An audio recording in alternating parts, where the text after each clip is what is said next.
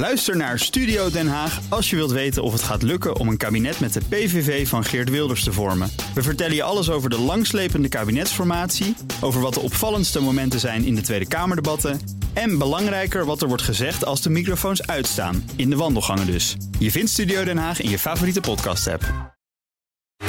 Tech Update. En voor het laatste nieuws in tech is hier Michiel Jurjens. Hey Michiel. Goedemiddag. We beginnen met de ingebouwde camera's die standaard in een Tesla zitten, want die gaan voortaan minder beelden maken. Ja, en uh, de, de, beelden die dan gemaakt worden, die gaan ook minder lang worden opgeslagen. En dat gebeurt allemaal op last van de autoriteit persoonsgegevens, onze privacy-waakhond. Het was zo dat uh, die camera's in zo'n Tesla ja, eigenlijk standaard een doorlopend opname maakten. -hmm. uh, maar daarmee wordt de privacy van voorbijgangers ernstig geschonden, vindt de AP. die had een onderzoek lopen naar die Sentry Mode, zo heet dat dan in een Tesla, waarbij dat camerasysteem ook automatisch wordt ingeschakeld hè, zodra je hem parkeert. en dan gaat filmen als er iemand langs uh, loopt. Uh, het leidde ertoe dat ja, eigenlijk iedereen die langs zo'n auto loopt gefilmd wordt. En zo zegt de AP, het is in theorie ook mogelijk om je auto ja, voor iemands raam te zetten. Ja, en zo bij iemand naar binnen te filmen. Dat moet je niet willen allemaal. Tesla heeft nu zelf aanpassingen gedaan. die camera's die staan niet meer standaard aan. En ze slaan dus ook niet meer standaard een uur aan beeldmateriaal op. Het wordt zo dat ja, op het moment als iemand een beetje dicht bij je auto in de buurt komt, dat je eerst een melding op je telefoon krijgt. Daarna kun je die camera's wel alsnog aan laten zetten. Dus ze werken nog wel, maar ja, ze doen gewoon net wat minder. Het zijn wijzigingen die Tesla zelf doorvoert naar aanleiding van het onderzoek van de autoriteit persoonsgegevens. Er komt geen boete of iets, dus het is een, een Nederlandse polderoplossing wat dat betreft. Dan, nou ja, van Tesla naar Twitter is een kleine stap, want Elon Musk is bij Twitter opnieuw bezig met een ontslagronde. Ja, ja, is het nog nieuws eigenlijk? Ja. Begin, je, begin je langzaam af te nou ja, dat is jouw afweging. Ja, nee, komt hier met nieuws. Klopt. Uh, het is nieuws. Uh, bepaal ik bij deze. Het gaat om enkele tientallen mensen, meldt The Verge vandaag. Vooral op de salesafdeling en ook weer een flinke rits ontwikkelaars. Onder wie ook een manager die direct aan Musk rapporteerde. Dus wel een hoge. En bezig was om de advertentietak van Twitter in te richten ja, naar de wensen van de nieuwe grote baas.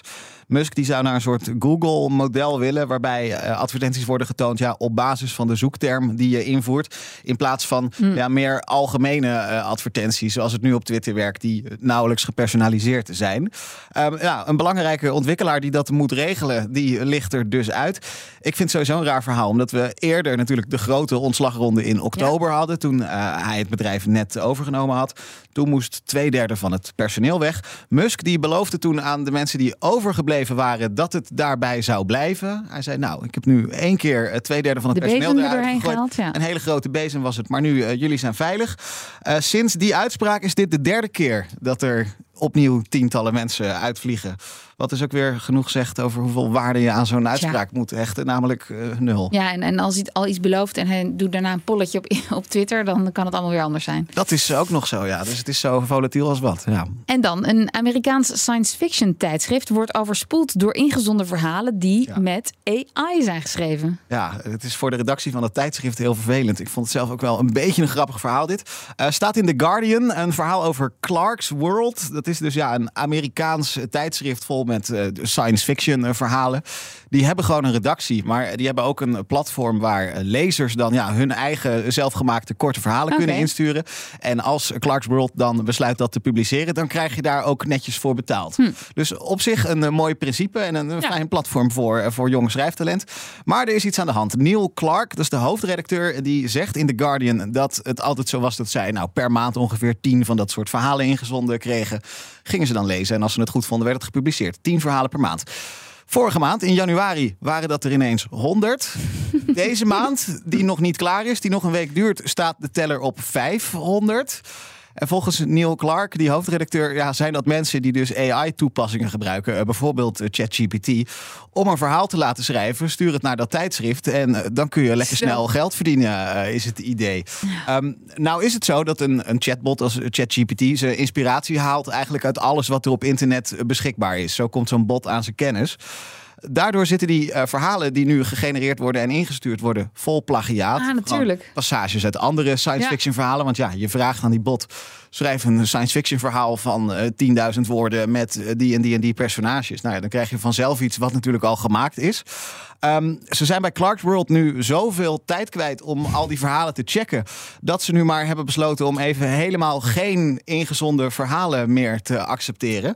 Uh, dat kan dus niet meer. Maar het is ook wel heel pijnlijk voor ja, echt schrijftalent. Um, je zult daar maar mee bezig zijn. Dan is dat een mooi platform om een beetje portfolio op te gaan bouwen. Maar het, zegt, het is wel goed voor het vak. Want de echte schrijver die onderscheidt zich dus. Dat is uh, zeker een manier om er heel positief naar te kijken. Moet de redactie wel tijd hebben. ja, dat, dat is nu een beetje het probleem, ja. Dankjewel, Michiel Jurjens. De BNR Tech Update wordt mede mogelijk gemaakt door Lenklen. Lenklen. Betrokken expertise, gedreven resultaat.